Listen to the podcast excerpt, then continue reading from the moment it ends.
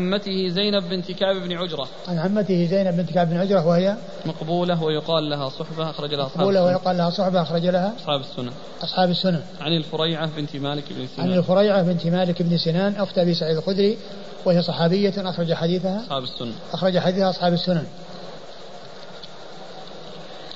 قال رحمه الله تعالى باب من رأى التحول.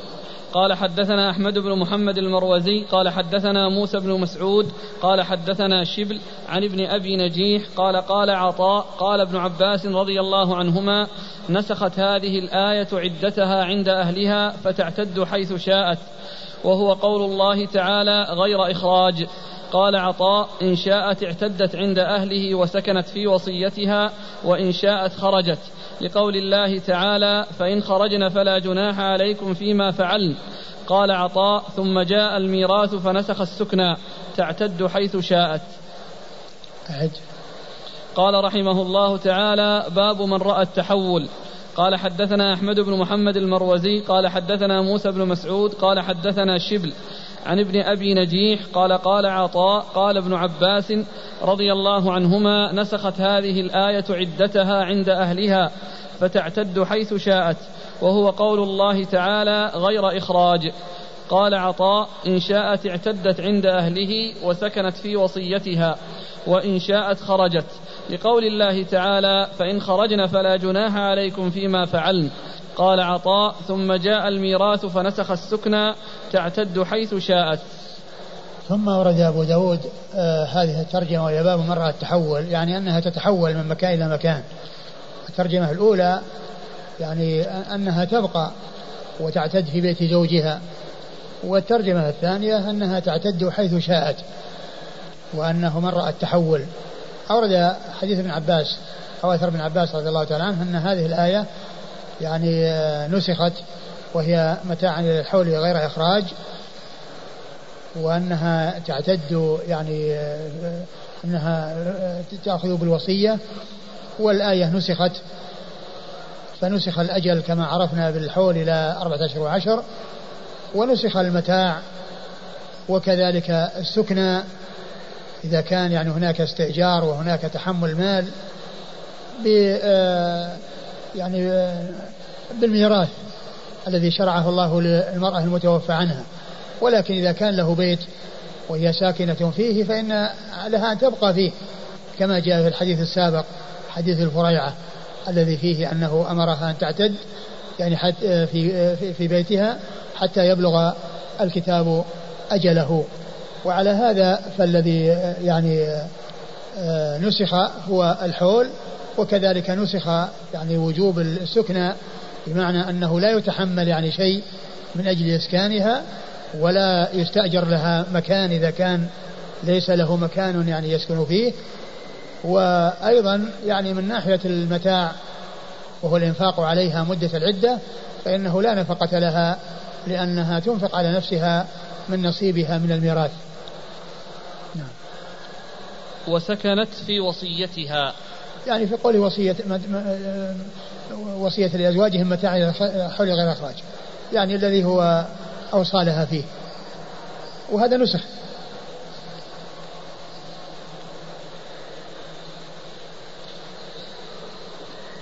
ما هو واضح. قال عطاء إن شاءت اعتدت عند أهله وسكنت في وصيتها, هذا هو يعني إن شاءت بقيت في مكان الذي أوصالها فيه, وإن شاءت خرجت لقوله فلا جناح عليهن ايش الآية فإن خرجنا فلا جناح عليكم فيما فعلنا فيما فعلنا في أنفسهن. فال كلمة وصيتها وصيتها يعني قوله وصية إشارة إلى قوله وصية متاع غير إخراج إنها إلى الحول غير إخراج إنها تبقى في بيته, لكن هذه الآية كما عرفنا نسخت فهي منسوخة وحكمها ليس باق وليست مخيرة, بل ال ال يعني ال إن كان هناك له بيت تسكن فيه فإن تبقى في مكانها, وكون ما إذا كان ما له بيت ليس لورثته أن يستأجروا لها مكان تسكن فيه وإنما هي تستأجر من, من ميراثها.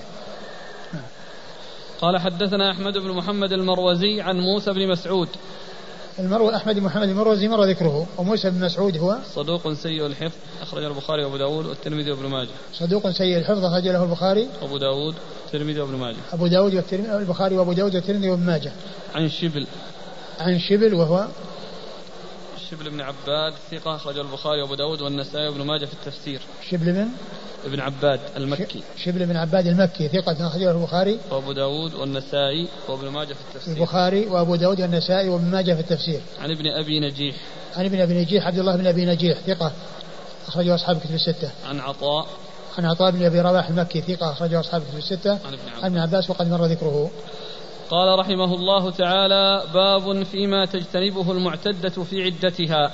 والله تعالى أعلم وصلى الله وسلم وبارك على عبده ورسوله نبينا محمد وعلى آله وأصحابه أجمعين. جزاكم الله خيرا بارك الله فيكم ونفعنا الله بما قلتم.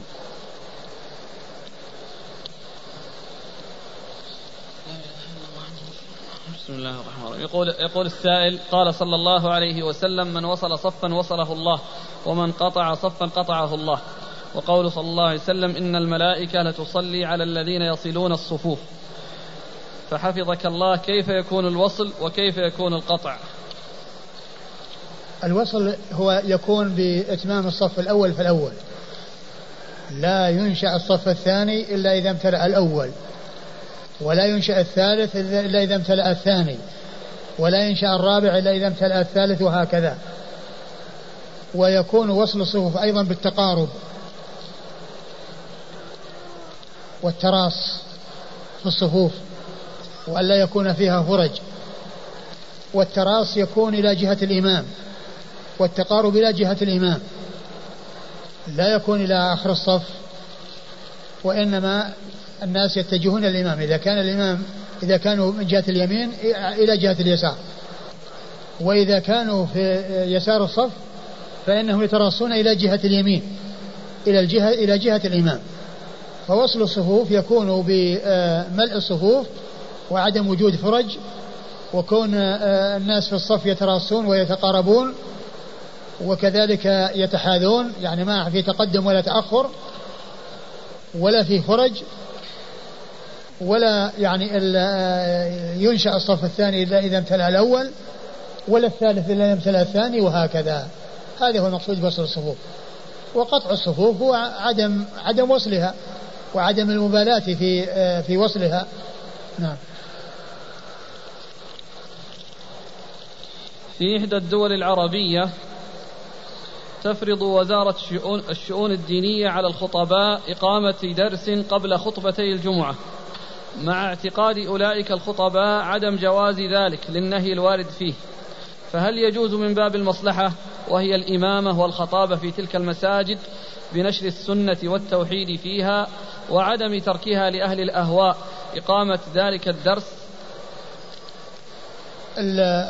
كما هو معلوم جاء النهي في ذلك عن التحلق يوم الجمعة قبل الصلاة, وإذا كان الأمر كذلك يعني مثل ما ذكر, وأنه يترتب على عدم التنفيذ الحيلولة بينه وبين الصلاة وبين الخطبة وبين الإمامة, وأن الأمر يعني يؤول إلى أن يكون هناك مضرة, وهي أن يصل إلى مثل هذه المناصب أو هذه المهمات يعني من فيهم شر ومن لا خير فيهم, فيمكن الإنسان أن, أن يعني يفعل ذلك يعني شيئا يسيرا, يعني وقت يسير جدا, يعني مثل يعني خمس دقائق أو, أو قريب من ذلك, يعني من أجل تلك المصلحة, لأن مثل هذا الوقت أو مثل هذه الفترة القصيرة يعني يحصل بها الإبقاء على هذه المصلحة العظيمة, وفي نفس الوقت ما حصل يعني وقتا يعني يحصل به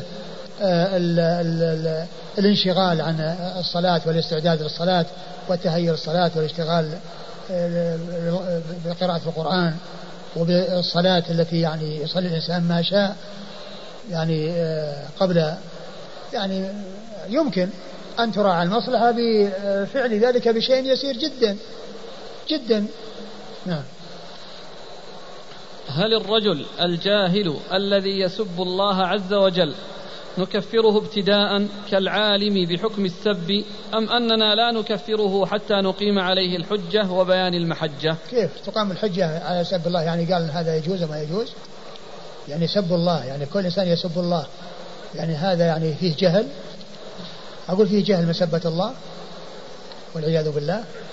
أبدا سب الله عز وجل فهو كافر، اللهم إلا إذا كان يعني سبق لسان، حصل سبق لسان فهو معذور.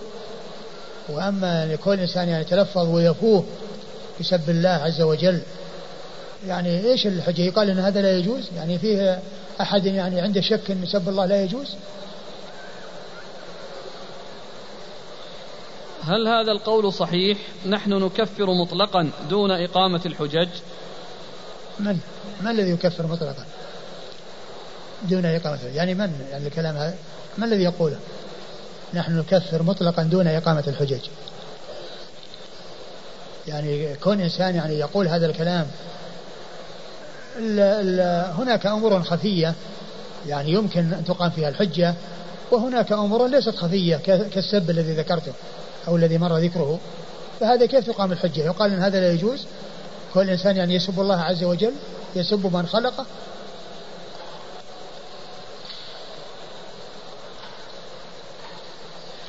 بعض الناس يقول إن العمل ركنا إن العمل ركن في مسمى الإيمان، فالذين لا يأتون بكل الأعمال ليسوا بمسلمين ولا يصلى عليهم، ما صحة هذا الزعم؟ هذا قول باطل، لأن الأعمال يعني فيها سنن، ليست كلها فرائض وكلها أمور متحتمة، فيها سنن.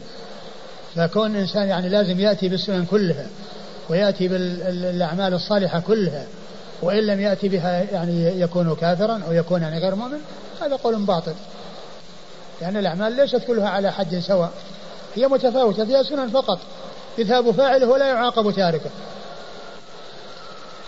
ولذلك نريد التفصيل في العمل، هل هو شرط كمال أو شرط صحة أو ركن في مسمى الإيمان؟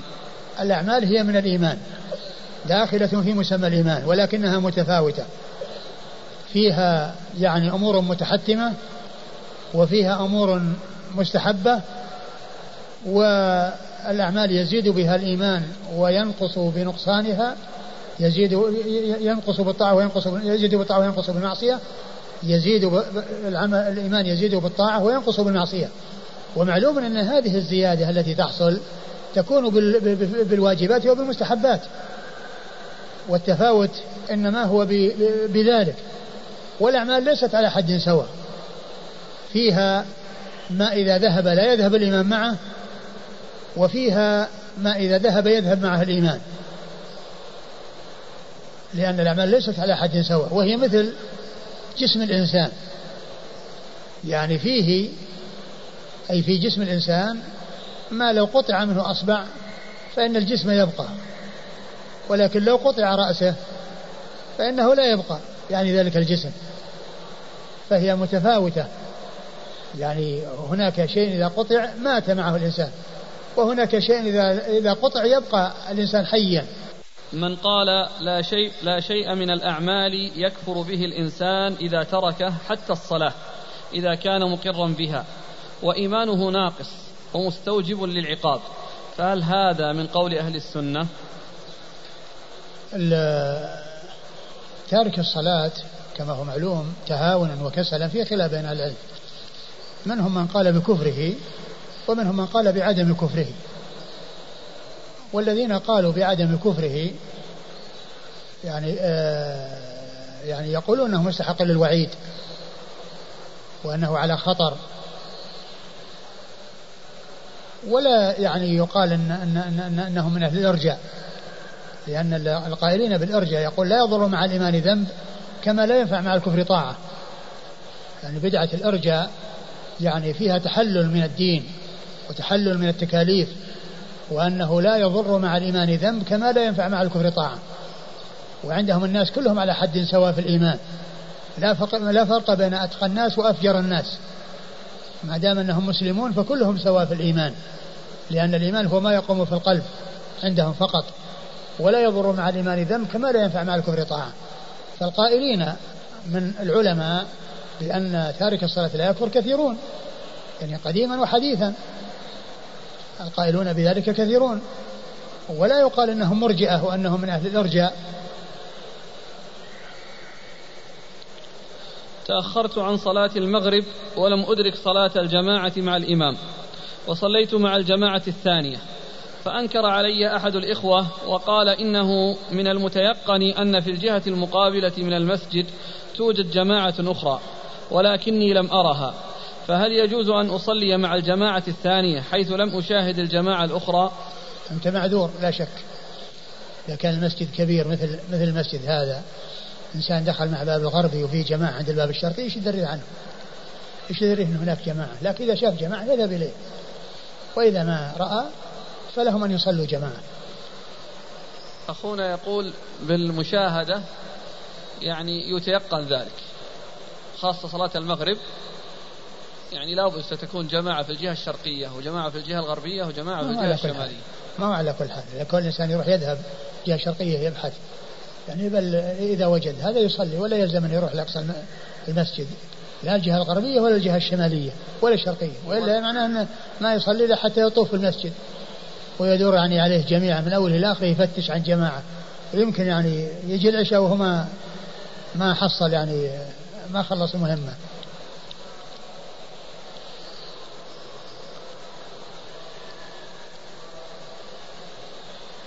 يقول في صحيح مسلم عن فاطمة بنت قيس أنها قالت قلت يا رسول الله إن زوجي طلقني ثلاثا وأخاف أن يقتحم علي, فأمرها فتحولت, ففي هذا الحديث ذكر سبب التحول. بس جاء في الحديث أنه قال لا سكن ولا نفقة, جاء عنها وفي روايات متعددة مضت أنه لا سكن ولا نفقة, فإذا يعني هذا الذي قد حصل يعني يعني شيء آخر يعني يبين يعني كونها يعني مع كونه لا سكن له ولا نفقة أيضا يعني يعني هذا الذي يخاف, ومجرد يعني إخبارها بأن الرسول قال لا سكن لك ولا نفقة كافي. في مسألة سب, سب الدين يقول يوجد في بعض البلاد الإسلامية التي لم ينتشر فيها التوحيد والعقيدة الصحيحة, ونشأ الناس تحت وطأة الاستعمار مع غياب العلماء الناصحين على جهل كبير بمبادئ الإسلام, فتربى الأولاد على سب الدين وهم يقصدون بذلك الرجل المشتوم لا الدين نفسه, فما حكم ذلك؟ كيف رجل مشتوم؟ يقصد يعني يسب الله عز وجل ويقصد رجل مشتوم؟ كيف يكون هذا؟ هذا مشتوم يعني يقابله بالكلام أنت كذا وكذا, وأما يقول يعني يسب الله عز وجل ويقصد الرجل هذا لا يصير لا يكون. نعم نعم سب الدين إذا كان مسلم يعني فسب الدين هو يعني أيضا كذلك من جنس سب الرسول صلى الله عليه وسلم وسب الله عز وجل, يعني دين الإسلام لا يسب.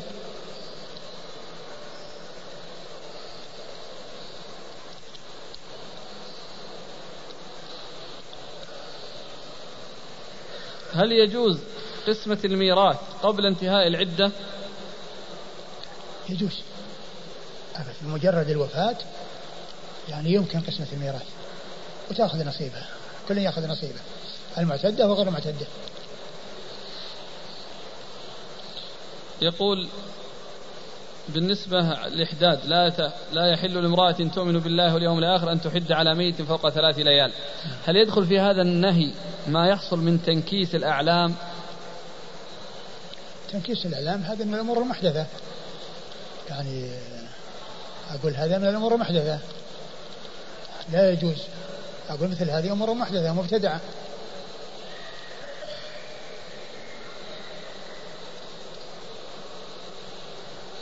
هذا لا زال يعقب على المسألة, يقول يعني يلعن الله جل وعلا ويقول ويقصد أبو المشتوم, وهذا يحصل بكثرة في بلد عربي مسلم. سبحان الله, يعني يسب الله ويقصد أبو المشتوم, إيش الكلام هذا؟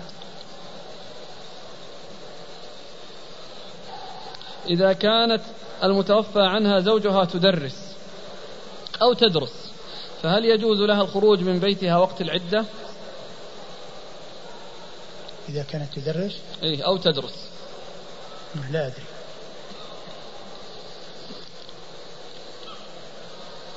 هل يكون الإحداد في, الم... في الوفاة في الزينة والطيب فقط؟ في الزينة والطيب وترك الخروج أيضا إلا للضرورة. الإحداد على كل من توفي عنها زوجها مدخولا بها أو غير مدخول؟ أي نعم، كل من توفي عنها زوجها مدخولا بها وغير مدخول. وقد سبق أن مر قصة المرأة التي ما أدري هل مر أو لم يمر، يعني اللي قال عليها العدة ولها الميراث ولها مهر المثل، حديث عبد الله بن مسعود. نعم، هو مر ابنه اللي تكر... ترددوا عليه يسألونه. اي نعم صح، اللي ترددوا عليه. اي نعم نعم إن أصبت فمن الله. نعم. نعم. يقول والأمة ايش فيه؟ تحد الأمة. اي يعني الإمة ليس عليهن عدة، الإمة ليس عليهن عدة، لا تعتد الأمة. يعني اللي يعني كل إنسان يعني مات سيدها لا لا لا, لا عدة عليها، لأن اعتاد إنما للزوجات فقط.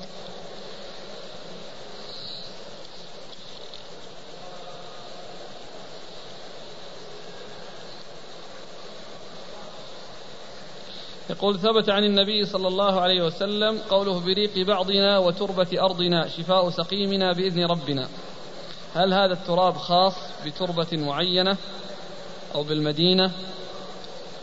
الذي يبدو أنه عام وأنه يقال في كل مكان.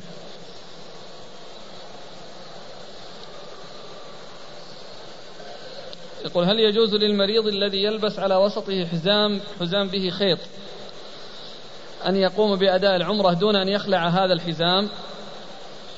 الحزام ما في بس، يعني سواء لبسه أولا أو لبسه آخرا، وجود الحزام ولو كان به مخيط ولو كان مخيطا لا يؤثر، للإنسان يستعمل الحزام يعني ولا يؤثر على الإحرام. يقول وماذا تفعل المرأة إن كانت على حال حيض قبل أداء العمرة، أو حتى إن نوت وقبل أن تؤدي العمرة وخافت أن تسافر قبل أداء العمرة؟ المرأة إذا كانت أنها تعرف أن سفرهم يعني غالبا أو عادة يعني يكون قبل انتهاء حيضها فإنها لا تدخل في العمرة، لا تدخل. وإن كانت تعلم بأن خروجها أو انتهاء الحيض من يعني انتهاء عادتها قبل وقت سفرهم فإنها تدخل في الإحرام، وإذا وصلوا مكة تبقى يعني في بيتها ولا تدخل مسجد، يعني ليس لها تدخل مسجد، يعني تبقى في بيتها أو تخرج، يعني المهم أنها لا تدخل مسجد إلا إذا طهرت فتغتسل وتدخل وتطوف. هل ورد في السنة لبس المعتدة التي مات عنها زوجها اللباس الأبيض طيلة هذه المدة؟ ما نعلم يعني شيء يعني في هذا، ولكن الشيء الذي يمنع هو الزينة. كل شيء هو الزينة سواء على أي لون كان لا تفعله المرأة. وهل تسريح شعرها يعد من الزينة؟ لا ليس ليس ليس من الزينة، لأنها لو لو بقيت بدون ما تسرح شعرها بدون ما يعني ال ال يعني هذا بقي مثل ما جاء في قصة ال ال النساء في الجاهلية.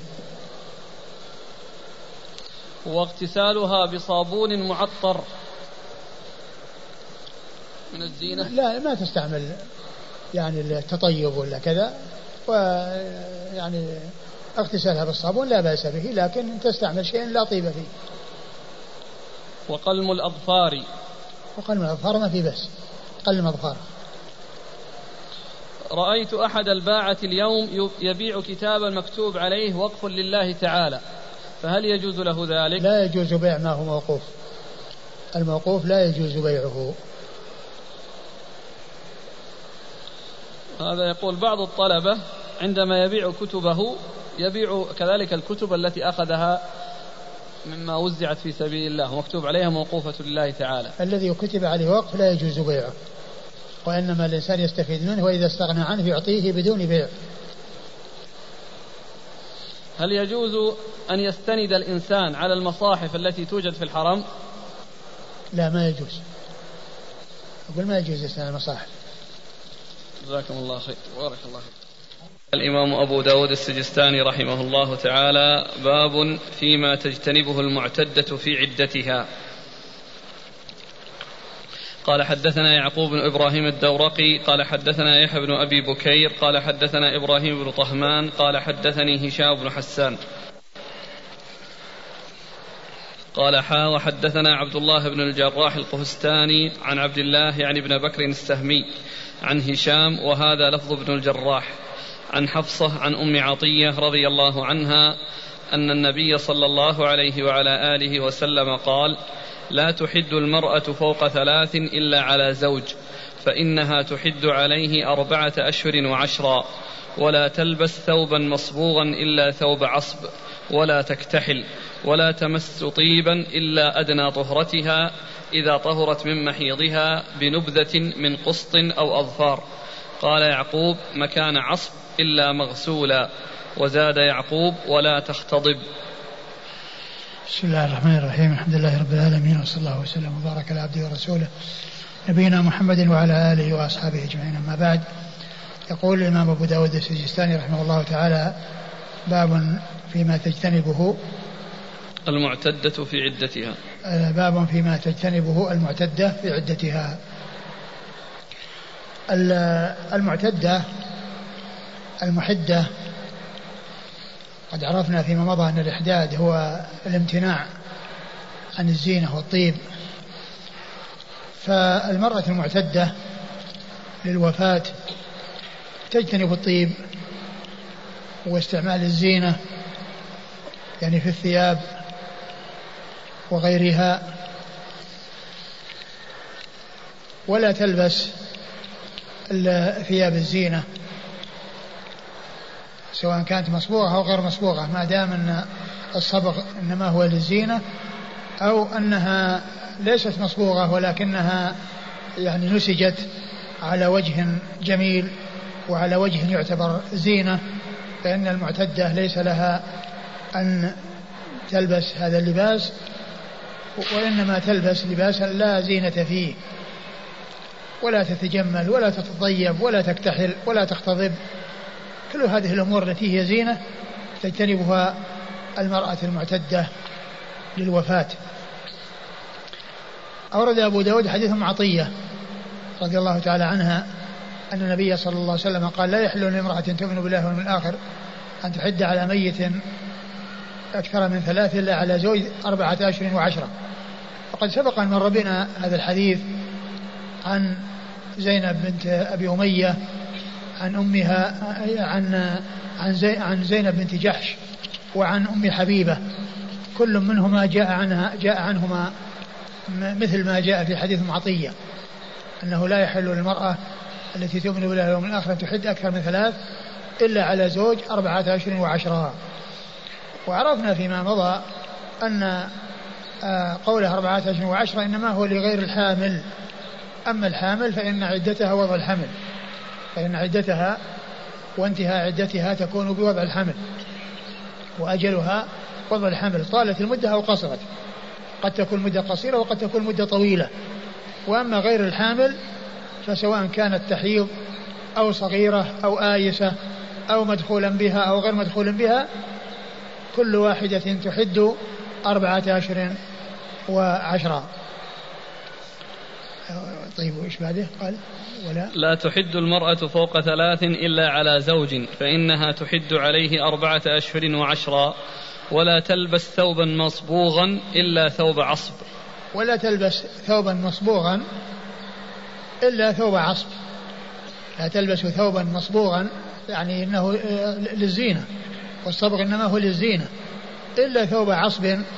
وقيل إن المقصود بالثوب ثوب العصب هو الذي جمعت خيوطه قبل أن ينسج وحزمت وصبغت ثم بعد ذلك نسجت، فهذا هو الذي يقال له ثوب عصب، يعني أنه ليس يعني لم يصبغ وهو منسوج يعني فيكون يعني ذلك زينة، وأنه مصبوغ للزينة، وإنما صبغت خيوطه قبل أن قبل أن ينسج وقد ربط وحزم وصبغ محزوما مربوطا، ثم فكت أو فك الحزام ونسج، فمثل ذلك مستثنى، لأن الصبغ لم يكن بعد الحياء بعد النسيج، وأنه لم يفعل للزينة، وإنما فعل في أول الأمر، بحيث يعني كانت خيوطه مصبوغة ولونها بهذا اللون الذي آآ آآ الذي هو المصبوغ، ولكنه قبل النسيج، إلا ثوب عصب أو ولا تكتحل ولا تكتحل كذلك، لأنه زينة، لأن الاكتحال زينة. وقد سبق مرة أن مر بنا الحديث عن النبي صلى الله عليه وسلم أن المرأة التي جاء كانت بنتها توفي زوجها، وقالت إنها اشتكت عينها عينها فنكحلها، قال لا، ثم ذكر قصة المرأة في الجاهلية وأنها تمكث مدة طويلة، وأن الإسلام إنما جاء بأربعة أشهر وعشر وهي قليلة. نعم. ولا تمس طيبا إلا أدنى طهرتها إذا طهرت من محيضها. ولا تمس طيبا إلا أدنى طهرتها، يعني إذا يعني جاء طهرها من الحيض فإنها تستعمل نوعا من الطيب تضعه في مكان النتن حتى يذهب الرائحة أو أثر الرائحة المنتنة، وإلا فإنها لا تطيب، وهذا مستثنى استعمالها للطيب، ويكون يعني طيبا مخصوصا ليس أي طيب تستعمله المرأة في هذه الحال، فإن هذا يكون أيضا مستثنى من الطيب. بنبذة من قسط أو أظفار. بنبذة يعني بشيء يسير، قطعة من قسط أو أظفار، والمقصود لذلك نوع من الطيب معروف عندهم. نعم. قال يعقوب مكان عصب إلا مغسولا. وقال يعقوب الذي هو شيخ أبي داود الأول، وهو يعقوب بن إبراهيم الدورقي، مكان عصب، قال إلا إلا مغسولا، إلا مغسولا يعني بدل ما إلا ثوب عصب يعني إلا مغسولا. نعم. وزاد يعقوب ولا تختضب. وزاد يعقوب يعني على الشيخ الثاني ولا تختضب، يعني النهي عن الخضاب، لأن الخضاب زينة وجمال وتجمل من المرأة فيه. نعم. قال حدثنا يعقوب بن إبراهيم الدورقي. يعقوب بن إبراهيم الدورقي ثقة، أخرج له أصحاب الكتب الستة، بل هو شيخ لأصحاب الكتب الستة، رووا عنه مباشرة وبدون واسطة، وهو من صغار شيوخ البخاري، لأنه توفي سنة مئتين واثنين وخمسين مئتين واثنين وخمسين.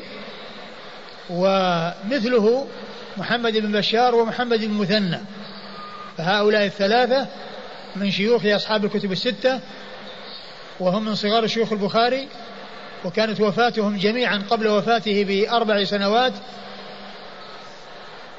فهؤلاء الثلاثة ماتوا في سنة واحدة، وهم من صغار شيوخ البخاري، وهم شيوخ لأصحاب الكتب الستة، يعقوب بن إبراهيم الدورقي ومحمد المثنى العنزي ومحمد بن بشار الملقب بن دار. نعم. عن يحيى بن أبي بكير. يحيى بن أبي بكير ثقة، أخرج له أصحاب الكتب الستة.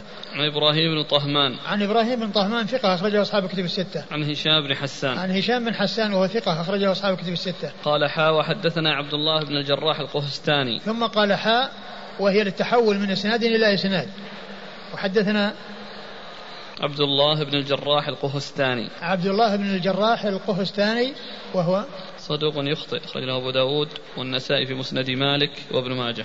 صدوق يخطئ، أخرج له أبو داود والنسائي في مسند مالك وابن ماجه. عن عبد الله يعني ابن بكر السهمي. عن عبد الله يعني ابن بكر السهمي وهو ثقة، أخرج له أصحاب الكتب. وهو ثقة، أخرج له أصحاب الكتب الستة. عن هشام وهذا لفظ ابن الجراح. عن هشام وهذا لفظ ابن الجراح. والإسناد الأول يعقوب عن يحيى بن أبي بكير آه. عن إبراهيم بن طهمان. إبراهيم بن طهمان. الإسناد الأول أعلى، أنزل، الإسناد الأول أنزل من الإسناد الثاني، لأن أبا, أبا داود بينه وبين هشام بن حسان ثلاثة أشخاص، وفي الإسناد الثاني بينه وبينه شخصان اثنان. ويعني عادة أو الغالب أن الإسناد العالي يذكر أولا ثم يذكر الإسناد النازل ثم يذكر الإسناد النازل ولكنه هنا عكس القضية. ولعل السبب في ذلك أن الإسناد النازل فيه شخص متكلم فيه الذي هو عبد الله بن الجراح عبد الله بن الجراح الذي هو شيخه. ف... وأما الأول يعقوب بن إبراهيم الدورقي عن يحيى بن بكير بن أبي بكير عن إبراهيم طهمان كل هؤلاء ثقات خرج لهم أصحاب الكتب الستة. فإذا في النازل قوة لأنه أحيانا يكون يعني النزول يعني يقدم على العالي لقوة في النازل ولضعف في العالي أو لشيء من الكلام في العالي. ولهذا يقول أظنه السيوطي يقول وربما يعرض للمفوق ما يجعله مساويا أو قدما وربما يعرض للمفوق ما يجعله مساويا أو قدما الذي هو النازل. طبعا النازل مفوق ولكن قد يعرض له شيء يجعله مقدم كأن يكون الرجال كلهم ثقات والنازل يكون فيه شيء من الضعف العالي يكون فيهم شيئا من الضعف. عن عن هشام نعم عن حفصة عن حفصة بنت سيرين لأن الاسنادين يعني التقيا عند هشام بن حسان وهشام بن حسان فيهما يروي عن حفصة بنت سيرين وهي ثقة أخرج لها أصحاب الكتب الستة. عن أم عطية عن أم عطية وهي نسيبة بنت كعب رضي الله تعالى عنها صحابية أخرج لها أصحاب الكتب الستة.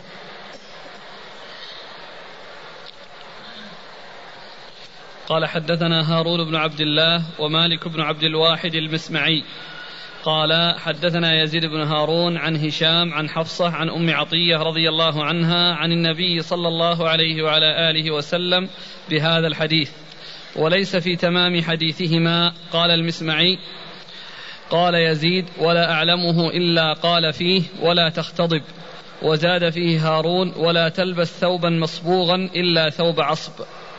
ثم ورد أبو داود الحديث من طريق أخرى حديث معطية وأحال على الرواية السابقة قال وقال بهذا الحديث وليس مثل حديثهما يعني تماما يعني ليس مماثلا تماما لأن لما قال بهذا الحديث يعني قد يفهم منه أنه يعني مساوي ولكنه قال وليس يعني ب ب وليس في تمام حديثهما تمام حديثهما يعني أنه ليس يعني مشابها أو مطابقا تماما. نعم. قال المسمعي قال يزيد ولا أعلمه إلا قال فيه ولا تختضب.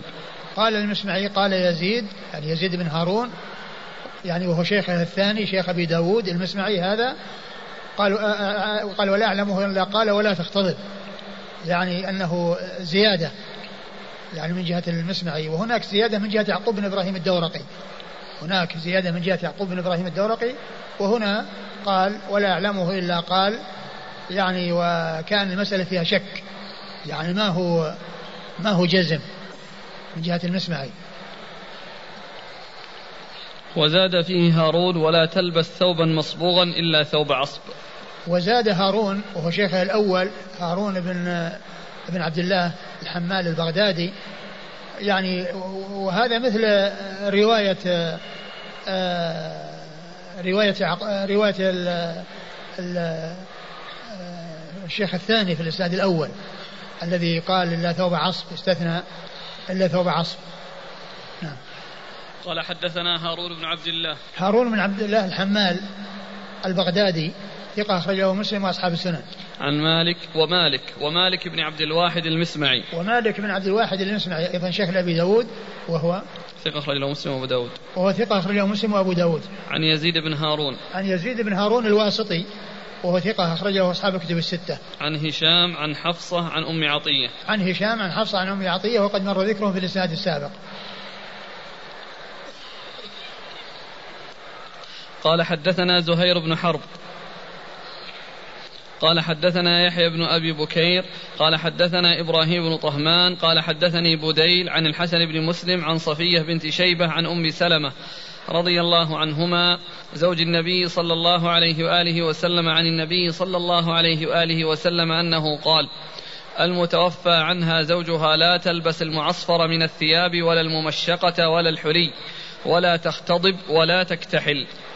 ثم ورد أبو داود حديث أم سلمة رضي الله عنها في بيان أمور تجتنبها المحدة, وهي أنها لا تلبس لا تلبس المعصفر من الثياب, يعني الذي الذي صبغ بالعصفر, ولا الممشق الذي يعني صبغ يعني ب يعني نوعا يقال له المشاقة أو المشق, نعم, ولا الحلي ولا الحلي لا تلبس الحلي, لا تلبس الزينة, نعم, ولا تختضب ولا تكتحل, ولا تختضب الذي هو الخضاب الحنة باليدين والرجلين, ولا تكتحل أيضا يعني الكحل قد مر روايات متعددة فيه لأنه زينة. قال حدثنا زهير بن حرب.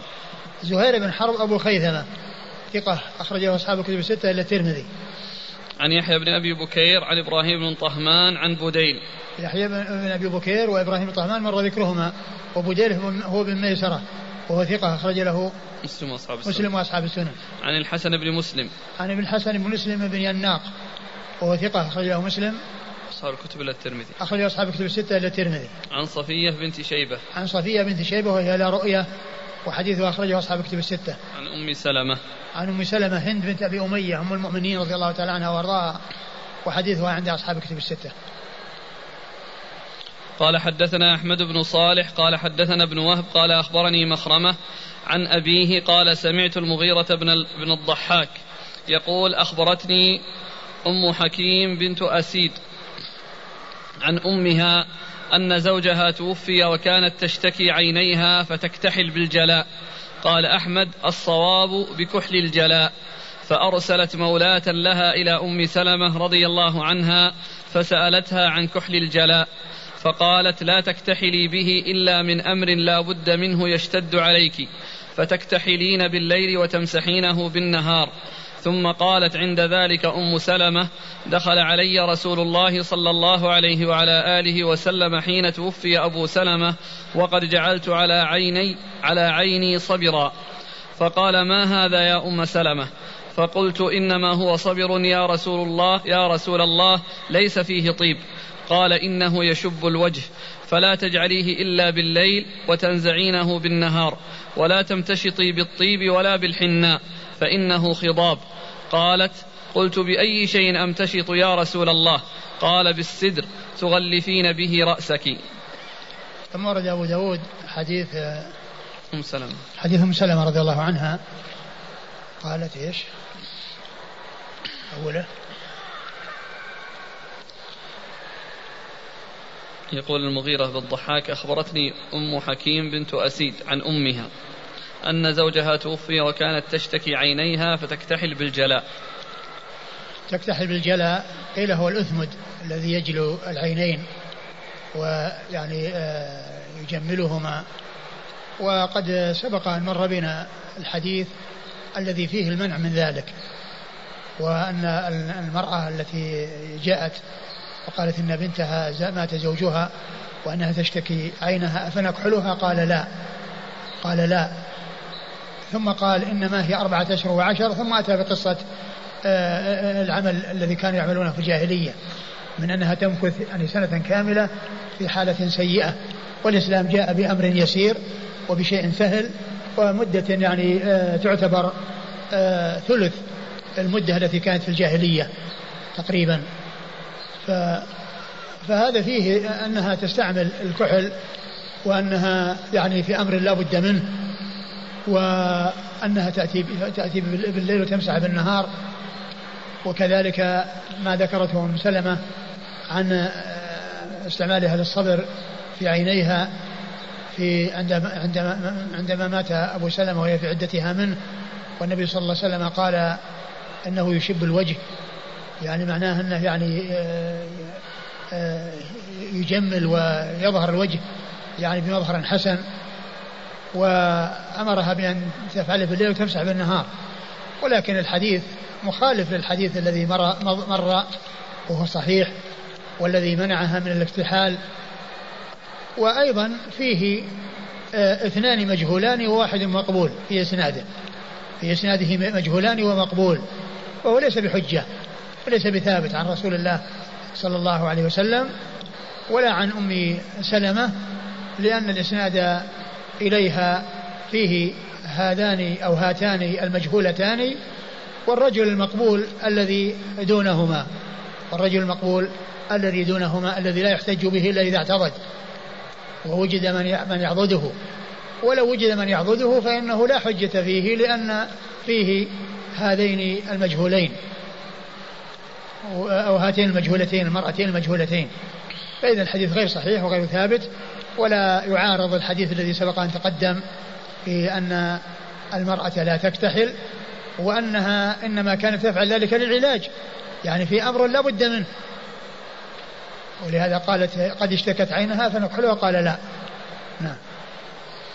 قال حدثنا أحمد بن صالح أحمد بن صالح المصري ثقة خرج حديثه البخاري وأبو داود والترمذي في الشمائل. عن ابن وهب عن ابن وهب عبد الله بن وهب المصري وهو ثقة فقيه أخرج له أصحاب كتب الستة. عن مخرمة مخرمة هو بن بكير وهو ثقة صدوق وهو صدوق أخرج له البخاري في الأدب المفرد ومسلم وأبو داود والنسائي البخاري في الأدب المفرد ومسلم وأبو داود والنسائي. عن أبيه عن أبيه بكير بن عبد الله بن الأشج المصري وهو ثقة أخرج له أصحاب كتب الستة. عن المغيرة بن الضحاك عن المغيرة بن الضحاك وهو مقبول أخرج له أبو داود والنسائي أخرج له أبو داود والنسائي. عن أم حكيم بنت أسيد أم حكيم بنت أسيد وهي مجهولة أخرج لها أبو داود والنسائي أبو داود والنسائي وكذلك أمها مجهولة أخرج لها أبو داود أبو داود. عن أم سلمة عن أم سلمة وقد مر ذكرها. قال رحمه الله تعالى باب في عدة الحامل. قال حدثنا سليمان بن داود المهري قال أخبرنا ابن وهب قال أخبرني يونس عن ابن شهاب قال حدثني عبيد الله بن عبد الله بن عتبة أن أباه كتب إلى عمر بن عبد إلى عمر بن عبد الله بن الأرقم الزهري يأمره أن يدخل على سبيعة بنت الحارث الأسلمية رضي الله عنها فيسألها عن حديثها وعما قال لها رسول الله صلى الله عليه وآله وسلم حين استفتته، فكتب عمر بن عبد الله إلى عبد الله بن عتبة يخبره يخبره أن سبيعة أخبرته أنها كانت تحت سعد بن خولة وهو من بني عامر بن لؤي وهو ممن شهد بدرا فتوفي عنها في حجة الوداع وهي حامل، فلم تنشب أن وضعت حملها بعد وفاته، فلما تعلت من نفاسها تجملت للخطاب فدخل عليها أبو السنابل بن بعكك رجل من بني عبد الدار فقال لها ما لي أراك متجملة لعلك ترتجين النكاح، إنك والله ما أنت بناكح حتى تمر عليك أربعة أشهر وعشر. قالت سبيعة فلما قال لي ذلك جمعت علي ثيابي حين أمسيت فأتيت رسول الله صلى الله عليه وآله وسلم فسألته عن ذلك فأفتاني بأني قد حللت حين وضعت حملي وأمرني بالتزويج إن بدا لي. قال ابن شهاب ولا أرى بأسا أن تتزوج حين وضعت وإن كانت في دمها غير أنه لا يقربها زوجها حتى تطهر. ثم ورد أبو داود هذه الترجمة هي باب عدة الحامل باب عدة الحامل نعم باب عدة الحامل. آه الأربعة الأشهر والعشر التي مرت هي في عدة الحوائل واللاتي هن غير حوامل سواء كانت آيسة من الحيض تجاوزت سن المحيض أو أنها لم تبلغ سن المحيض لصغرها أو أنها تحيض أو أنها آه يعني آه مدخولا بها أو غير مدخول بها، يعني عقد عليها ومات قبل أن يدخل بها، فإن هؤلاء يعتددن بأربعة أشهر وعشر. أما الحوامل فإن عدتهن تختلف عن عدة الحو... عن عدة الحوائل وذلك بأن عدتهن وضع الحمل طالت المدة أو قصرت، قد تكون ساعة وقد تكون ثلاث سنين إذا يعني بقي الحمل هذه المدة الطويلة، لأنه يعني وجد في بعض الرواة بعض ال... هذا من مكث مكث في بطن أمه ثلاث سنين كما ذكروا في ترجمة محمد بن عجلان المدني قالوا إنه مكث في بطن أمه ثلاث سنين مكث في بطن أمه ثلاث سنين. الحاصل أن الحامل عدتها وضع الحمل طالت المدة أو قصرت، قد تكون ساعة واحدة وقد تكون ثلاث سنين، فالمعتبر هو وضع الحمل المعتبر وضع الحمل، ثم انتهاء العدة تكون بوضع الحمل، يعني معناه وهي في النفاس يعني لها أن تتزوج كما ذكره المصنف عن الزهري، لأنها ليست في العدة، والزواج يكون بعد العدة، إلا أنها لا يقربها زوجها، لأن كما هو معلوم ال ال ال ال النفساء مثل الحائض لا تجامع لا تجامع فالعدة للحوامل هي وضع الحمل. وقد أورد أبو داود رحمه الله حديث سبيعة الأسلمية رضي الله عنها أنها أن زوجها توفي وهو سعد بن خولة رضي الله عنه في حجة الوداع، وأنها يعني ما لبثت يعني حتى ولدت، يعني معناها أن يعني ولدت بعده بوقت يسير، وأنها لما تعالت من نفاسها يعني انتهت من نفاسها وطهرت تجملت، وجاءها أبو السنابل بن بعكك وقال لعلك يعني تريدين النكاح، لست بفاعلة حتى تمضي عليك أربعة أشهر وعشر أربعة أشهر وعشر. بعض العلماء قال إنها تعتد آآ آآ يعني آآ أكثر الأجلين أكثر الأجلين إن كان يعني ال ال مدة الحمل يعني بلغت أربعة أشهر وعشر، فإنها يعني تكون اتفقت الأربعة أشهر وعشر مع مع مع المدة، وإن زادت فإنها تنتظر حتى تضع يعني. ومعنى هذا أنها لو وضعت قبل أن تبلغ أربعة أشهر وعشر أنها تنتظر حتى تكمل أربعة أشهر وعشر، ولكن الحديث حديث سبيعة الأسلمية هذا واضح الدلالة في أن النبي صلى الله عليه وسلم افتاها بأنها قد خرجت من عدتها بوضع الحمل، وأن لها أن تنكح إذا أرادت وأن لها أن تنكح إذا أرادت ولو لم تبلغ أربعة أشهر عشر، لأن الأربعة أشهر عشر هذه إنما تكون للحوائل دون الحوامل، والحوامل وضع عدتها وضع الحمل طالت المدة أو قصرت. نعم.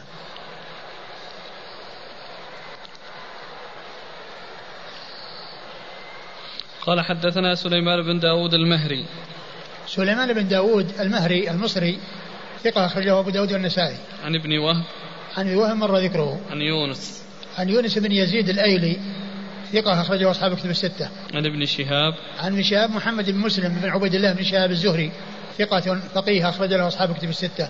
عن عبيد الله بن عبد الله بن عتبة عن عبيد الله بن عبد الله بن عتبة بن مسعود وهو ثقة فقيه أحد فقهاء المدينة السبعة في عصر التابعين أحد فقهاء المدينة السبعة في عصر التابعين الذين يأتي ذكرهم كثيرا فيقال الفقهاء السبعة، وقال به الفقهاء السبعة، وهذه المسألة قال بها الفقهاء السبعة، وهذا يغني عن عدهم وسردهم. ومنهم عبيد الله هذا عبيد الله بن عبد الله بن عتبة بن مسعود أخرجه أصحاب كتب الستة. أن أن أباه نعم كتب إلى, إلى عمر بن عبد الله بن الأرقم الزهري كتب إلى عبد الله بن الأرقم الزهري، هذا هو الذي من رجال الإسناد وهو مقبول أخرج له البخاري ومسلم وأبو داود النسائي مقبول أخرجه البخاري ومسلم ومسلم وأبو داود النسائي. عن سبيعة عن سبيعة الأسلمية رضي الله تعالى عنها وحديثها أخرجه أصحاب الكتب إلا الترمذي أخرجه أصحاب أخرجه أصحاب الكتب الستة إلا الترمذي.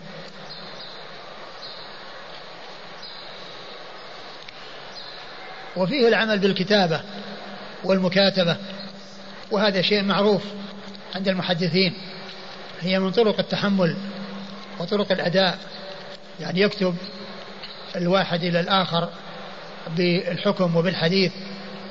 وسبق أن مر حديث قصة الوراد كاتب المغيرة الذي كتب يعني إلى معاوية قصة الذكر بعد السلام، الذكر بعد السلام من الصلاة، ففيه الكتابة، وهذا أيضا فيه الكتابة. والبخاري وهي تأتي في أعلى الأسانيد وفي أوساط الأسانيد وفي أول الأسانيد. وسبق أن مر بنا قريبا إسناد فيه قال أبو داود كتب إلي فلان كتب إلي فلان أحد شيوخه.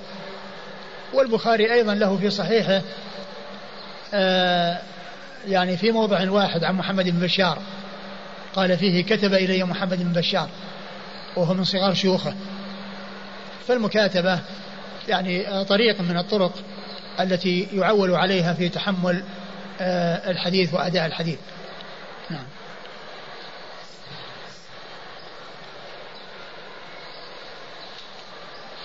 قال حدثنا عثمان بن أبي شيبة ومحمد بن العلاء قال عثمان حدثنا، وقال ابن العلاء أخبرنا أبو معاوية قال حدثنا الأعمش عن مسلم عن مسروق عن عبد الله رضي الله عنه أنه قال: من شاء لعنته، لأنزلت سورة النساء القصرى بعد الأربعة الأشهر وعشرا.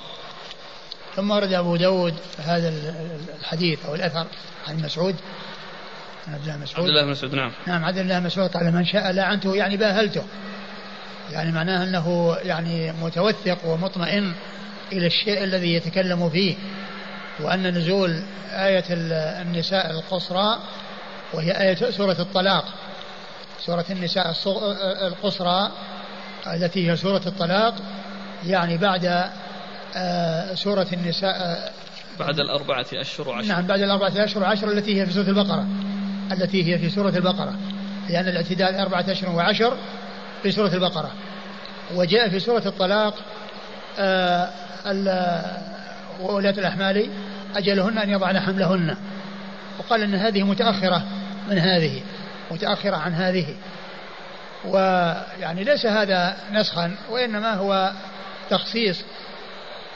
ثم أيضا ال ال ال الواضح الجلي أن سورة الطلاق الذي فيها الطلاق وليس فيها وفاة، والذي في سورة البقرة هي عدة وفاة، وأما سورة النساء الطلاق ليس فيها ذكر شيء عن وفاة، وإنما هي كلها في المطلقات وإنما هي كلها في المطلقات. لكن الأمر الواضح في الدلالة على أن المتوفى عنها زوجها تعتد بوضع الحمل إذا كانت حاملا، حديث سبيعة هذا الصحيح الثابت عن رسول الله صلى الله عليه وسلم، فهو العمدة وهو الذي يعول عليه. وأما ذاك فهو محتمل، ويعني عن طريق القياس والإلحاق.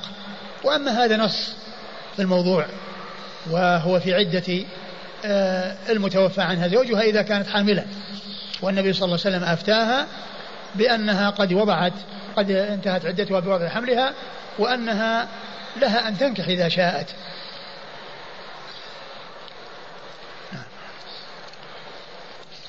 قال حدثنا عثمان بن أبي شيبة عثمان بن أبي شيبة الكوفي ثقة، أخرجه أصحاب كتب الستة إلا الترمذي وإلا النسائي، فإنه أخرج له في العمل في عمل يوم الليلة ولم يخرج له في السنن. ومحمد بن العلاء ومحمد بن العلاء بن كريب أبو كريب البصري ثقة، أخرج له أصحاب كتب الستة. عن أبي معاوية عن أبي معاوية ومحمد بن خازم الضرير الكوفي ثقة، أخرج له أصحاب كتب الستة. عن الأعمش عن الأعمش وسليمان بن مهران الكاهلي الكوفي ثقة، أخرجه أصحاب كتب الستة. عن مسلم عن مسلم ابن عمران البطين وهو ثقة، أخرجه أصحاب كتب الستة. في رجل آخر فين؟ مسلم بن صبيح أبو الضحى. ها؟ مسلم بن صبيح؟ هذا كان تحت الشباب؟ ما أدري والله. ها؟ لا أدري الآن. على كل تأكد لأن كلهم في طبقة واحدة. عن مسروق عن مسروق ابن الأجدع ثقة، أخرجه أصحاب كتب الستة. عن عبد الله عن عبد الله وعبد الله بن مسعود الهذلي صحابي جليل، أخرجه أصحاب كتب الستة. وأبو الضحى مسلم بن صبيح وكذلك مسلم بن عمران البطين، كلهم خرجهم أصحاب كتب الستة وكل منهما ثقة. وفي الإسناد قال: فلان حدثنا وقال أخبرنا، قال عثمان حدثنا وقال ابن العلاء أخبرنا، قال عثمان حدثنا وقال أبو ابن, أبو ابن العلاء أخبرنا، وقال ابن العلاء أخبرنا. وهذا من القليل عند أبي داود، أو من النادر عند أبي داود الذي يذكر الفرق بين الروايات فيما إذا كان تحديث وإخبار. نعم، يذكر الفرق بين عن وحدثنا وأخبرنا، يذكر كثير، لأن الرواية بالعنعنة والرواية بالتحديث يأتي الفرق، أنه قال فلان كذا وقال فلان كذا.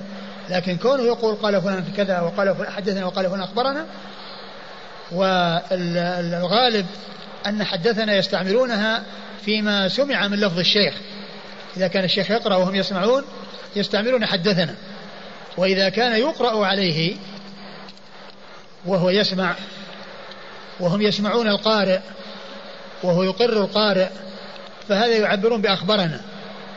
ومن العلماء من لا يفرق بين حدثنا وأخبرنا، يجعل النجرة واحدا والتعبير واحدا ولا يفرق بين هذا وهذا، فيستعمل حدثنا أو أخبرنا في, في هذا وفي هذا.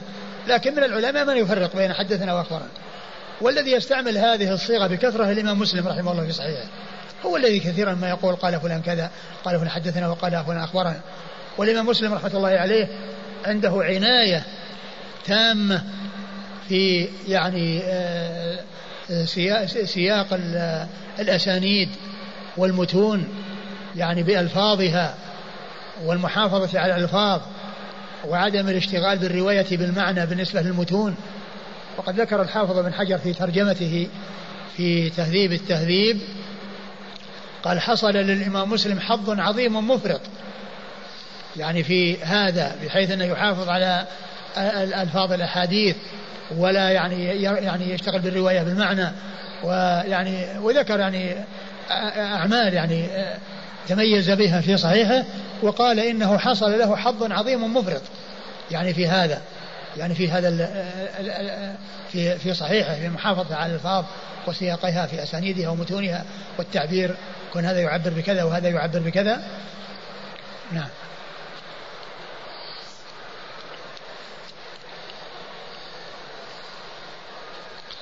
قال رحمه الله تعالى: باب في عدة أم الولد.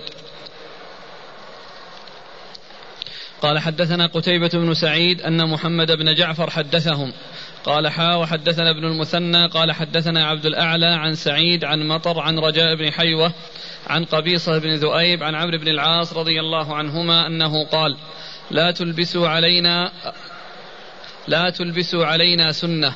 قال ابن المثنى: سنة نبينا صلى الله عليه وسلم. عدة المتوفى عنها.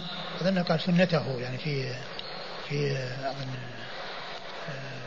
عون المعبود، قال سنته وقال سنة نبينا في اللفظ الآخر.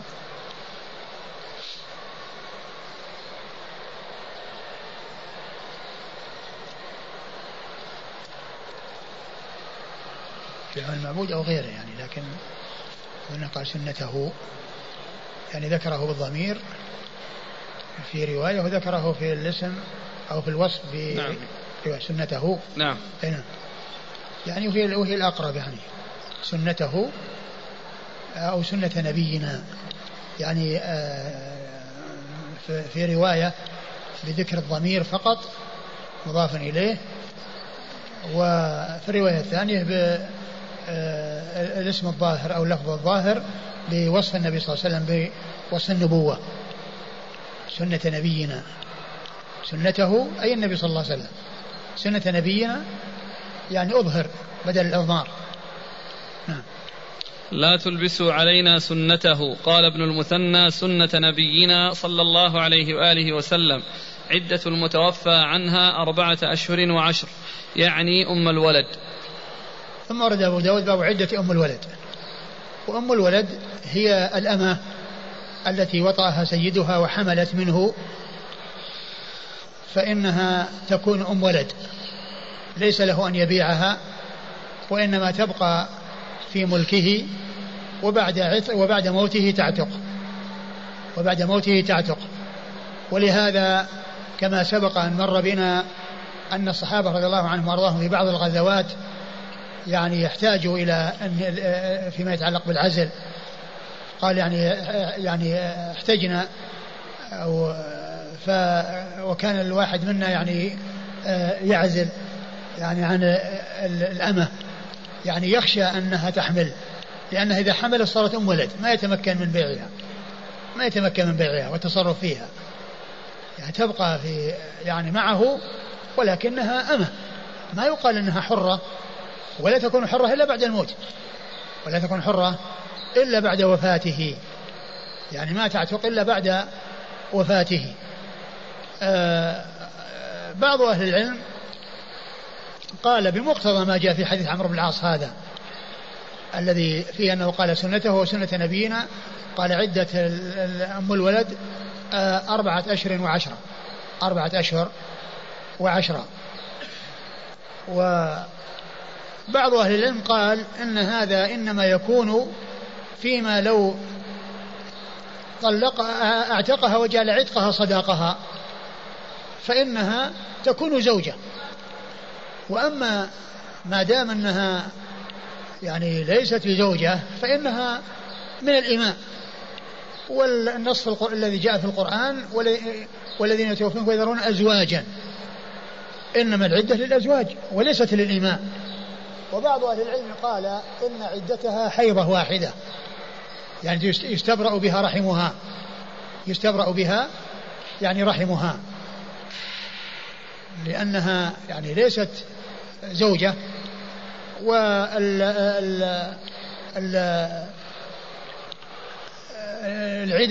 أو الاعتداد بأربعة أشهر وعشرة إنما هو للزوجات يعني كما جاء في القرآن. فالحديث فيه يعني أنها تكون عدتها أي أم الولد أربعة أشهر وعشر، ولكن قيل هذا فيما لو اعتقها وجعل عتقها صداقها وهي أم ولده فإنها بذلك تكون من الزوجات، ويكون عند ذلك عدتها عدة غيرها من الزوجات. أما كونها لا تزال أمه وهي من الإماء وليست من الزوجات فإن عدتها ليست عدة الزوجات، ولكنها تستبرأ بحيضة عندما يعني تريد أن تتزوج فإنها تستبرأ بحيضة يعني بعد وفاة سيدها لاستبراء رحمها. نعم. قال حدثنا قتيبة بن سعيد قتيبة بن سعيد بن جميل بن طريف البغلاني ثقة أخرجه أصحاب الكتب الستة.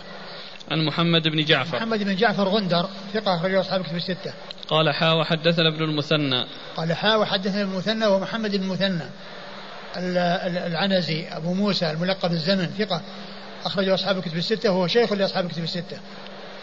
عن عبد الأعلى عن عبد الأعلى بن عبد الأعلى وهو ثقة أخرجه أصحاب الكتب الستة. عن سعيد عن سعيد وهو ابن أبي عروبة ثقة أخرجه أصحاب الكتب الستة. عن مطر عن مطر الوراق وهو صدوق كثير الخطأ وهو صدوق كثير الخطأ أخرج له البخاري تعليقا ومسلم وأصحاب السنن البخاري تعليقا ومسلم وأصحاب السنن. عن رجاء بن حيوة عن رجاء بن حيوة وهو ثقة أخرج له البخاري تعليقا ومسلم وأصحاب السنن البخاري تعليقا ومسلم وأصحاب السنن. عن عن عمرو بن العاص عن عمرو بن العاص رضي الله تعالى عنه وهو صحابي مشهور أخرج له أصحاب الكتب الستة.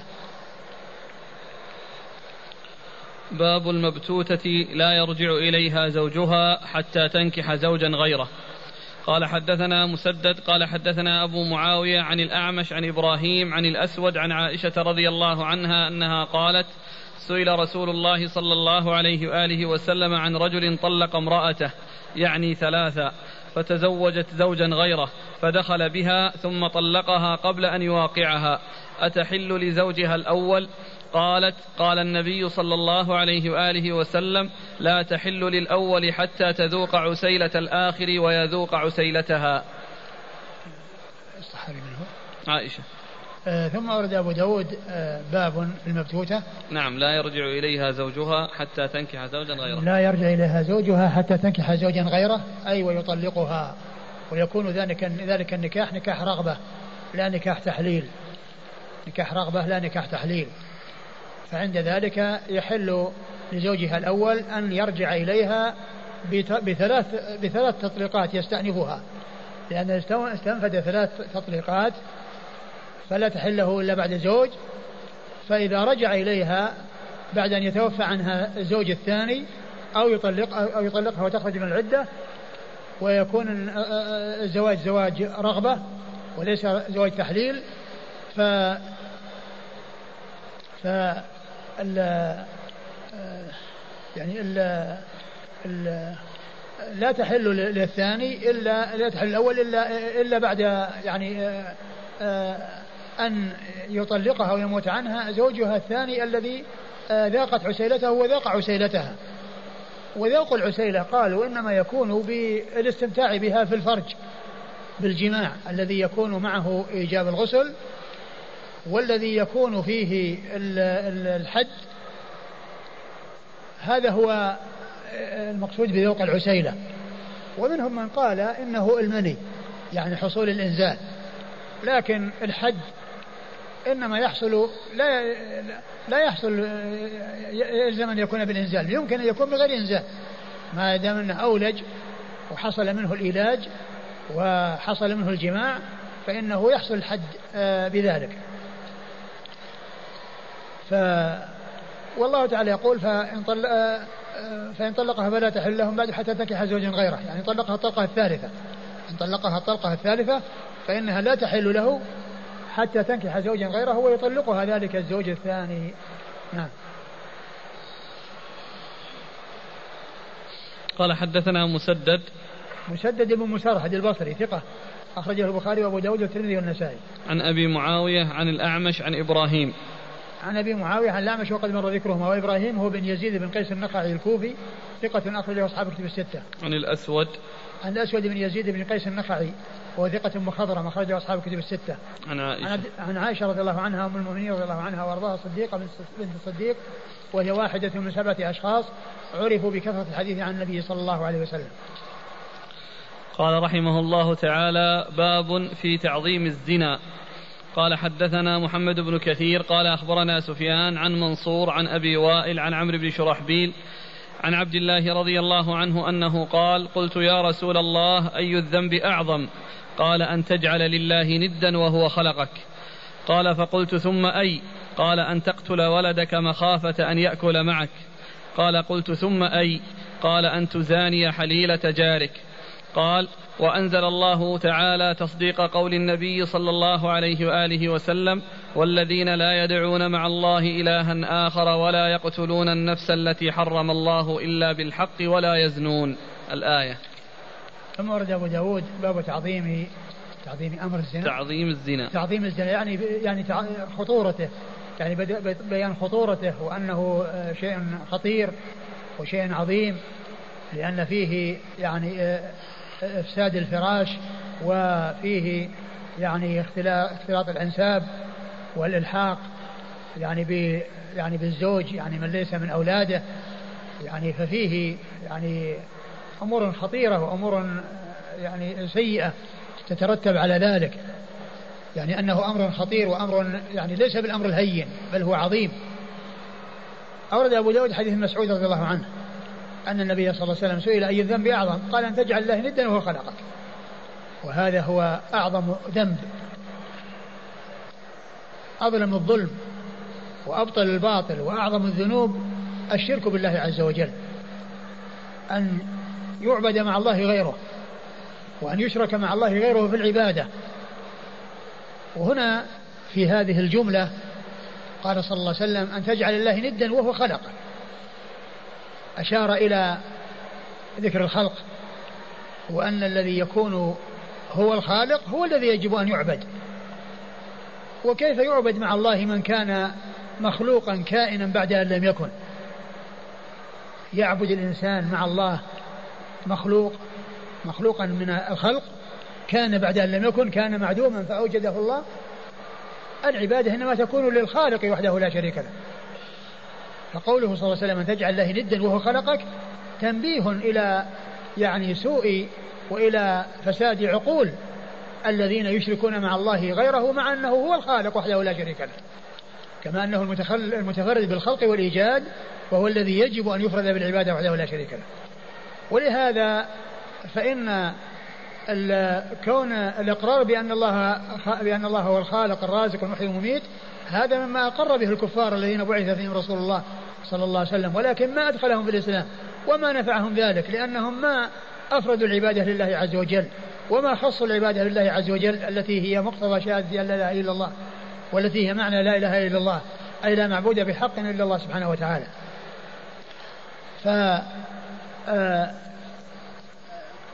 الكفار الذين بعث فيهم رسول الله صلى الله عليه وسلم كانوا مقرين بتوحيد الربوبية، يعني يكون الله خالق رازق محيي مميت، ولكنهم غير مقرين بالألوهية، ولهذا يقول: أجعل الآلهة إلها واحدا إن هذا لشيء عجاب. يجعلون مع الله آلهة أخرى، يعبدون مع الله مخلوقات كانت بعد أن لم تكن، والعبادة لا تكون مقبولة عند الله إلا إذا كانت خالصة لله ومطابقة لسنة رسول الله صلى الله عليه وسلم. فإن فقد شرط الإخلاص وحصل الشرك ردت على صاحبها. ولو كان العمل الذي أتي به حسنا ومطابقا للسنة ولكنه رد لكونه أشرك مع الله فيه غيره. وكذلك لو أن العمل صار خالصا لله كان خالصا لله ولكنه مبنيا على بدعة ومبني على مخالفة السنة فإنه يكون مردودا على صاحبه لقوله صلى الله عليه وسلم من أحدث في أمرنا ما ليس منه فهو رد. وهذه الرواية متفق عليها. وفي لفظ المسلم من عمل عملا ليس عليه أمرنا فهو رد، يعني مردود عليه. فلا بد من الإخلاص ولا بد من المتابعة، لا بد من تجريد الإخلاص لله وحده وهذا مقتضى أشهد أن لا إله إلا الله، ولا بد من تجريد المتابعة للرسول صلى الله عليه وسلم وهذا مقتضى أشهد أن محمد رسول الله. فالشهادتان متلازمتان لا بد منهما ولا تكفي واحدة عن الأخرى. وكذلك هذا الذي هو مقتضى الشهادتين إخلاص العبادة لله والمتابعة لرسول الله صلى الله عليه وسلم لا بد منهما جميعا. وإذا اختل أحد هذين الشرطين فإن العمل يكون مردودا على صاحبه وغير مقبول عند الله عز وجل. ثم إنه يأتي كثيرا في القرآن تقرير توحيد الربوبية، وليس المقصود من تقريره إثباته على أحد ينكره، بل الذين خطبوا في ذلك أناس مقرون به وهم كفار قريش الذين بعث فيهم رسول الله صلى الله عليه وسلم كانوا مقرين توحيد الربوبية، ولكنه يقرر من أجل الإلزام بتوحيد الألوهية. ولهذا يقولون توحيد الربوبية مستلزم لتوحيد الألوهية، وتوحيد الألوهية متضمن لتوحيد الربوبية. معنى مستلزم أن ما قرر بأن الله خالق رازق يلزمه أن يعبد الله وحده، يلزمه. ولهذا قال في الحديث أن تجعله ندا وهو خلقك وهو خلقك. وتوحيد الألوهية متضمن الذي يعبد الله وحده ويخصه بالعبادة لا يمكن أن يكون هو الخالق وحده والرازق وحده، بل هو مقر بهذا ضمنا مقر به ضمنا. فتوحيد الألوهية إذا وجد توحيد الربوبية موجود، وتوحيد الربوبية قد يوجد ولا يوجد توحيد الألوهية كما هو شأن الكفار الذين بعث فيهم رسول الله صلى الله عليه وسلم. ولهذا يأتي في القرآن كثيرا كما قلت تقرير توحيد الربوبية للإلزام بتوحيد الألوهية. يقول الله عز وجل أمن خلق السماوات والأرض وأنزل من السماء ماء فأنبتنا به حدائق ذات بهجة ما كان لكم أن تنبتوا شجرها. هذا السياق كله من أجل أإله مع الله، أإله مع الله، بل هم قوم يعدلون. أمن جعل الأرض قرارا وجعل خلالها أنهارا وجعل لها رواسي وجعل بين البحرين حاجزا، أتي بهذا كله من أجل أإله مع الله، إنكار. هل الذي يتفرد بهذا ويستقل بهذا ولا يشارك أحد يجعل معه آلهة؟ أين العقول؟ كيف كيف يذهب بالعقول وكيف تضيع العقول بأن يعبد آلهة كانوا بعد أن لم يكونوا، كانوا عدما فأوجدهم الله، ثم مع هذا يجعل لهم نصيب من العبادة. بل العبادة يجب أن تكون للذي استقل بالخلق والإيجاد وانفرد بالخلق والإيجاد. فكما أن الله عز وجل هو المتفرد بالخلق والإيجاد يجب أن يفرد بالعبادة. ولهذا يأتي كثيرا في القرآن تقرير هذا المعنى، والمقصود منه الإلزام لهؤلاء، لأن توحيد الربوبية يستلزم توحيد الألوهية. أن تجعل الله ندا وهو خلقك، كلمة وهو خلقك هذه فيها تنبيه وإشارة إلى أن الخالق هو الذي يجب أن يفرد بالعبادة وحده ولا شريك له. قال ثم أي، يعني إيش بعد هذا؟ قال أن تقتل ولد خشية أن يأكل معك، وكانوا يقتلون يعني خشية الفقر. والله عز وجل قال ولا تقتلوا أولادكم خشية إملاق نحن نرزقهم وإياكم. وقال وهذا في سورة الإسراء، وقال في سورة الأنعام ولا تقتلوا أولادكم خشية إملاق نحن نرزقكم ولا تقتلوا أولادكم من إملاق نحن نرزقكم وإياهم. فإنه في سورة الإسراء قال خشية إملاق، يعني الفقر متوقع ما هو واقع. ولهذا قال قدم الأولاد قال نحن نرزقهم وإياكم، يعني الأولاد قد يكون سببا في رزق الوالد، قد يكون سبب في رزق الوالد. نحن نرزقهم وإياكم.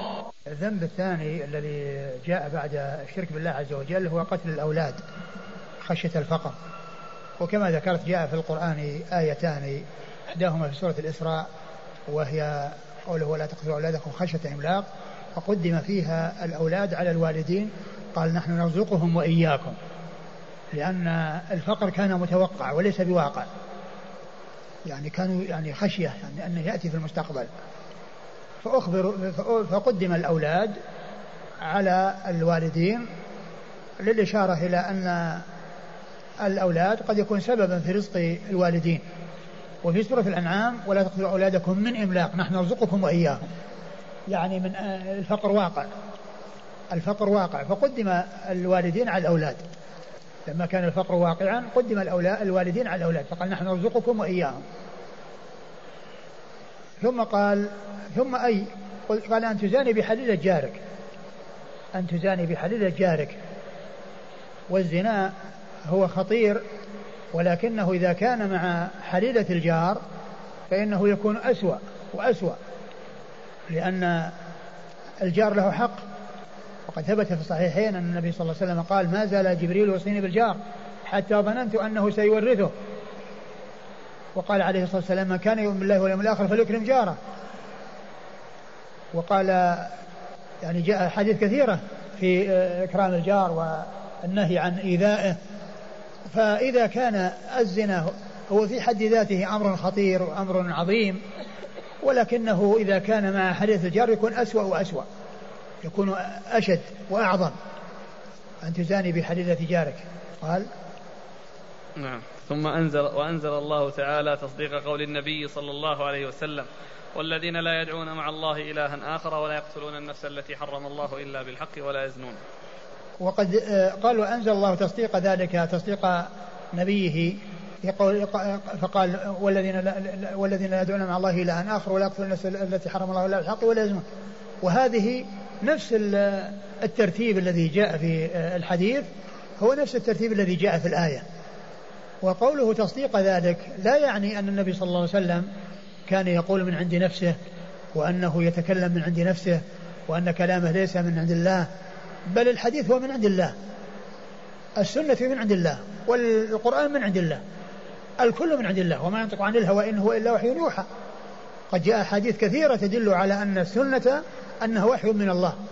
ولهذا الحديث الذي الصحيح الذي فيه أن النبي صلى الله عليه وسلم قال يغفر للشهيد يعني كل شيء، ثم قال إلا الدين سارني به جبريل آنفا، يعني هذا الاستثناء يعني جاء به جبريل، يعني منبها ومبينا أنه يستثنى يغفر للشهيد كل شيء، قال إلا الدين سارني به جبريل، يعني جبريل أتى به. فالسنة هي وحي من الله عز وجل، وما ينطق عن الهوى إن هو, إن هو إلا وحي يوحى. لكن الحديث يعني يكون فيه يكون في القرآن ما يطابقه، كما جاء عن بعض السلف عند قوله صلى الله عليه وسلم والذي نفسي بيده لا يسمع بأحد من هذه الأمة يهودي ولا نصراني ثم لا يؤمن بالذي جئته إلا كان من أصحاب النار. يعني ذكر عن بعض السلف أنه قال كنت إذا رأيت الحديث يعني تأملت فوجدته مصداقه في كتاب الله، ثم قال إن هذا الحديث تأملته فوجدته مصداقه في كتاب الله، قال الله عز وجل ومن يكفر به من الأحزاب فالنار موعده، ومن يكفر به من الأحزاب فالنار موعده. يعني معناه أنه يعني هذا الحكم تطابق عليه القرآن والسنة، وليس معنى ذلك أن الرسول صلى الله عليه وسلم يأتي بشيء ليس ليس من عند الله، بل كل ما يأتي به الرسول صلى الله عليه وسلم من عند الله.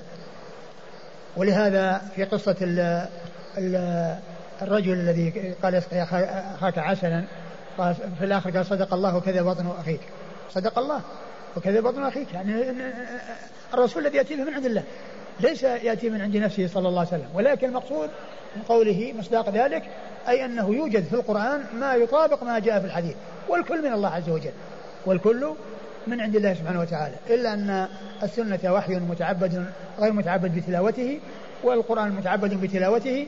وأما العمل فإن الكتاب والسنة كل منهما متعبد بالعمل به. نعم.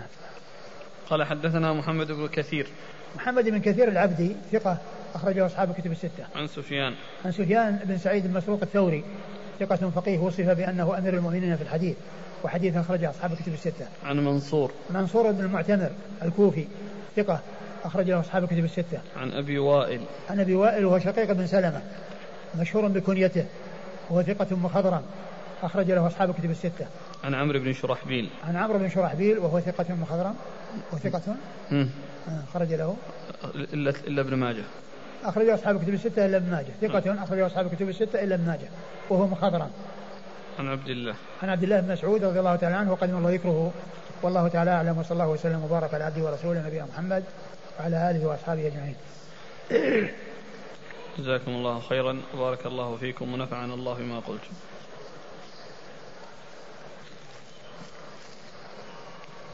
يقول فضيلة الشيخ ما حكم دعاء الأبناء على والدهم بحجة أنه ظلم أمهم الكفيفة حيث يقول لها هؤلاء أولادك أولاد زنا وليسوا بأولادي فيشتمها ويضربها فهم يدعون عليه، فهل يعتبر هذا من العقوق ومن كبائر الذنوب؟ هذا الذي يقوله هو من سوء الخلق والكلام القبيح، وعليهم هم أن يكونوا بدل ما يقابلونه ويأتون بشيء يعني سب له أو دعاء عليه أنهم ينصحونه ينصحونه لأنه يكون بذلك بروا به حيث أحسنوا إليه بأن يبتعد عن هذا الكلام القبيح الذي يقوله والذي يتسبب في كونهم يدعون عليه. فالأولى في حقهم أن لا يدعو عليه وإنما ينصحونه ويحرصونه ويدعون الله له لا يدعون عليه، يدعون الله له بأن يوفقه وأن يهديه وأن آآ آآ يجنبه يعني سوء الخلق وأن يكون على خلق حسن. فمن البر والإحسان إليه أنهم يدعونه وينصحونه ويدعون الله عز وجل أن يهديه وأن يوفقه للابتعاد عن هذا الخلق السيء الذي يتكلم فيه بمثل هذا الكلام. يقول اشتريت ذهبا وتبين أنه ليس مقاسا صحيحا لمن اشتريته له ثم استبدلته بذهب أصغر منه وأرجع لي الباقي في الفرق بين السعرين نقدا، فما الحكم؟ ايش عاد السؤال؟ اشتريت ذهبا وتبين أنه مقاس أكبر فرجع أرددته واشتريت مقاس أصغر منه فرد لي البائع الفرق بين المقاسين نقدا. كما هو معلوم الحديث يعني يعني هو يعني معناه أنه يعني استقاله البيعة السابقة وأنه يعني يبيعه ال يعني ال ال يعني شيئا آخر يعني أوسع، فيبدو أنه لا بأس بهذا لأنه يعني يعني هذا أنه معناه استقالة البيعة وأنه اشترى منه يعني شيء جديد وأنه دفع إلى السابق يعني هذا المبلغ الذي يعادل قيمة الذي حجمه أوسع.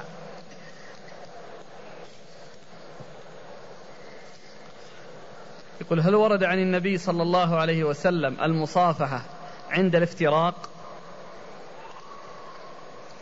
لا أدري. هل يجوز للولي أن يأخذ من مال اليتيم إذا كان مضطرا بالمعروف؟ وهل يرد المال الذي أخذه إذا أيسر في حالته في حالته المادية؟ آه ولي اليتيم يعني كما جاء في القرآن يأكل بالمعروف يعني في مقابل يعني قيامه يعني بالمحافظة عليه، ولكن كونه يعني يحسن إليه ويحفظ يعني يصلح له ولا يأخذ شيئا لا شك أن هذا هو الأولى، ولكن إذا أكل بالمعروف وفي مقابل عمله يعني و وكان ذلك يعني في اعتدال وعدم يعني زيادة لا بأس بذلك كما جاء في القرآن. يرده إذا أيسر؟ لا ما يرده إذا أيسر، هذا ما دام أنه يعني في مقابل عمله ما يرده، ولكن إذا كان يعني حصل أنه اقترض منه اقترض منه يرده يرده. أليس الإماء على النصف في العدة من الأحرار؟ الإماء المزوجات وأما المملوكات ليس عليهن عدة، وإنما استبراء الرحم فقط. والمزوجات هن اللاتي يكون عليهن عدة، كما سبق أن مر في كلام بعض العلم. الطلاق للرجال ولا ينظر إلى النساء، والعدد ينظر فيه إلى النساء ولا ينظر للرجال. فما الذي ترجحون في عدة أم الولد؟ والله الذي يظهر أن عدتها حيضة، لأن ما هنا كان شيء نص يدل على أنها، لأن الحديث الآية التي جاءت إنما هي في الزوجات، وهذه ليست زوجة، هذه ليست زوجة، اللهم إلا إذا كانت صارت زوجة باعتبار المعنى الذي أشرت إليه، وقد قاله بعض أهل العلم أنه اعتقها وجعل يدقها صداقها، فهذه تكون أم ولد إذا مات عنه.